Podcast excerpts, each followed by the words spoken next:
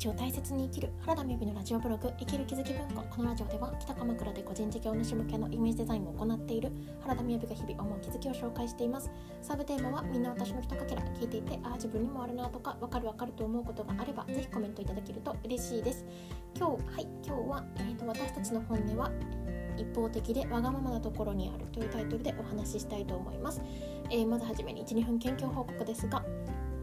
先週の金曜日ぶりになってしまいましたが、まあ、あのこあの週末はどんな感じで配信していこうかって考えていますということをちょっとお伝えさせていただいたので、えー、2526はお休みさせていただきました。皆様どんなクリスマスを過ごされましたでしょうか、えー、私はですね昨日のあの夜はですね、えー、渋谷の方に行きましてえっ、とお名前忘れちゃったんですけれども牡蠣生牡蠣とかそういう牡蠣ですね。牡蠣の美味しいお店に行きました。あのよなんていうのかな。昔からある洋食屋さんというのか、まあ、パスタとかあの牡蠣の料理とかが美味しいお店に行ったんですけれども、えー、6時オープン5時55分開店でもう5時45分ぐらいから結構人が並んでいてもう入ったらバーってこうみんな埋まってしまうような、まあ、そんなお店でした。あのすごく美味しくって牡蠣もめちゃくちゃでかくって、はい、あの女子会をねちょっとしていました。シャンパンワイン飲みました、はい、でクリスマスはですねケーキを作ったりしてましたけれども新しく買ったオーブンで焼いたんですが ちょっとレシピが、あの、もうちょっと勉強しようっていうようなくらいあのハイレベルケーキでしたね。はい。ではえー、っと今日のタイトルなんですけれども今日はあの私が思考の学校というところで上級講師の活動もしておりちなみに今3ヶ月講座実践講座やっているんですけれど2月にこちらが卒業を迎えます。で次の募集は4月スタートで行っていこうと思っています。3ヶ月毎日あの LINE でお返事していくっていうようなメニューあの内容とあとは3日間の講座そして卒業ランチ会が含まったえ講座になります。あの私今個人的に考えてることがですね、えっと、来年のテーマを、ね、決めまして来年のテーマはちょっと角度が変わりました。えーと、自分らしさを磨いて輝かせて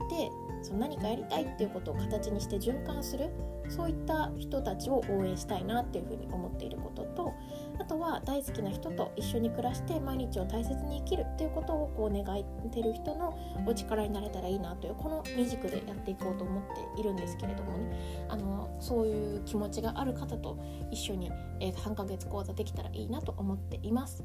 で、えーとまあ、今さっき言っていたタイトルはその思考の仕組みというところに関わってくる話になります。でえ、ー、とそうですね。何だったっけ？あそうそう。私たちの本音っていうのは一方的で意地悪なところにあるよっていう話をしたいと思います。あの今日本音クラブの方では人は本当の意味では傷つかないという話をしたいと思うんですけれども、まあ、とはいえですね。とはいえ私たちってあのなんか人と関わっている中で傷ついたって感じたりとかあとはモヤモヤいかなんかムカみたいに思うこともあると思うんですよね。でそういった時にじゃあどういうことが起きてるのかなって考えてみるとあのまあ言われてムカって感じる時怒りを感じる時っていうのはまあ、一つにはその実はそのことがとても的を得すぎてるからすごくイラーっとするんですよね。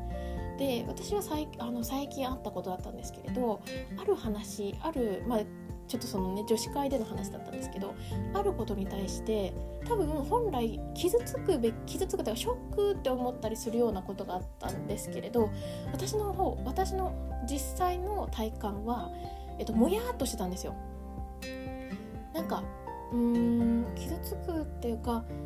なんだろうな。なんだろうな。なんかかわいそうな人が私みたいになるような表現の内容だったんですよね。なんですけれども私の中ではモヤモヤしていてそれはそこにショックを受けている私ではなくって何だろうって思っていたらいやいや私たちの本音ってもっとすごいんですよね。あそこじゃなくって私ここを攻撃している気持ちがあったから私がめっちゃ攻撃してそういう現実を作っているのにあの私がかわいそうみたいになってるのがおかしいっていうだからあのここの事実を知る方が自分をなんだろう自分をえっ、ー、と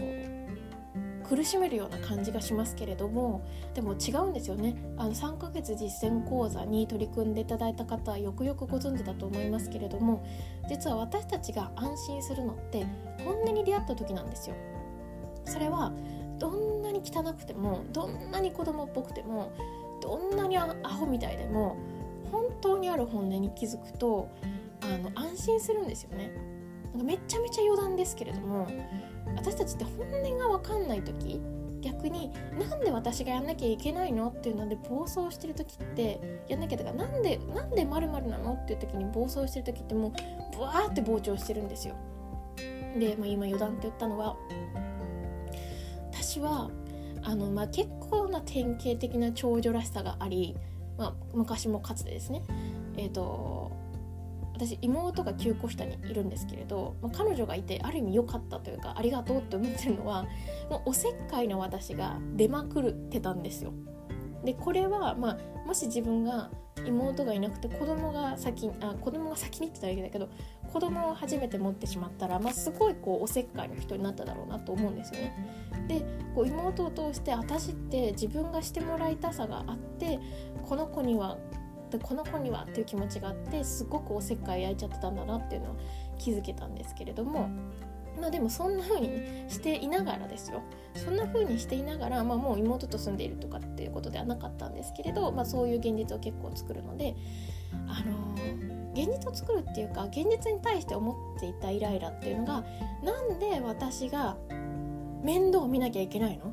でめちゃめちゃイライラしたんですよ。あの3ヶ月ぐらい。で私はもともと本音が分かりづらかったんですけれども思考の学校の基礎講座に出会ってからちょっとずつ本音が分かった時にそなんで私がやらなきゃいけないんだっていうのでめちゃめちゃ怒ってることに気づいたんですよね。気づいたけどでも止まんないんですよ。でそう思う現実ばっか起きるでまあ、この話を聞いたことがある方も多いと思いますが思考の学校の校長の大市陽子さんで実は受講生さんはお会いすることがなかなかできないんですよね。でだけれどもあの私が当時3ヶ月講座を受けていた講師さんがあの大きな大おさらい会みたいな開催をしてくださって陽子さんをお招きして直接おであの Q&A できる会を開いてくださったんですね。で結構いたんですよ。60 60人ぐらいいたんじゃないかなと思いますけれどもあの緊張しましたがもう私この思考を本当にやめたかったんですよね。なんでめっちゃ勇気出して手挙げたんですよ。で私はまあこういうことがあってこういうことがあってもうすっごいなんで面倒見なきゃいけないのってすっごい疲れてますって言ったらすっごい疲れてるとかなんでなんですかみたいなことを言った時に山子さんにもう全然本音ワークじゃないですよ。面倒見てほしかったんだねって言われてもしこれ聞いてる方は、まあ、そうだよねって思う方もいるかもしれないですけれども私は何言っちゃってんのみたいな感じではあみたいな感じだったんですよねその一瞬は。なんですけれど心が一気に沈下したのはよく分かりました。あ私面倒を見てほしかった終了みたい。なその日から今に至るまで一回もそれ出てきたことないですね。いける。はい。ということでまああの話を戻しますと、まあ、昨日私はまあなんかパッとですねえそれって私がかわいそうみたいな話がちょっとだけあったんですよ。でもそそれに対して私はすごいもやっとしていてそれをちゃんとちゃんと見ていって自分の中でも書き出しをしてあこれかって分かったのは私が攻撃をしている本音があったんですよね。で私は分かってるんですよ。そういうあのせこいことをしている自分が分かってるんですよね本当のところでは。だからそうじゃない答えだと「ん？ん?」みたいな感じの感覚を与えてくれる。ですっごい汚いし本当にアホみたいですけどそういうなんかなんていうかせこい自分に気づいたら逆にもう笑えてもうなんか安心ある意味これだったんだっていう風に安心するんですよね。でみななんか3ヶ月の講座の方にもお伝えしてますけれどももう最終的にはいいも悪いも本当になくってあのそれからその上で気づいた上でじゃあこれからどうしていきたいのかっていうところなんですよね。だからじゃあこれからはっていうふうにちょっと私も決め直させていただいて、まあ、あのねえーと、本音に気づけてよかったなという体験があったということでしたなので、まあ、あのぜひですね一方的だったりすごく幼い自分っていうものが実はあのちゃんと言語化してあげたり認めてあげたりするとすっきり安心していくっていうことはあるよねって話をさせていただきました。今日も聞いていただいてありがとうございます。それではバイバイ。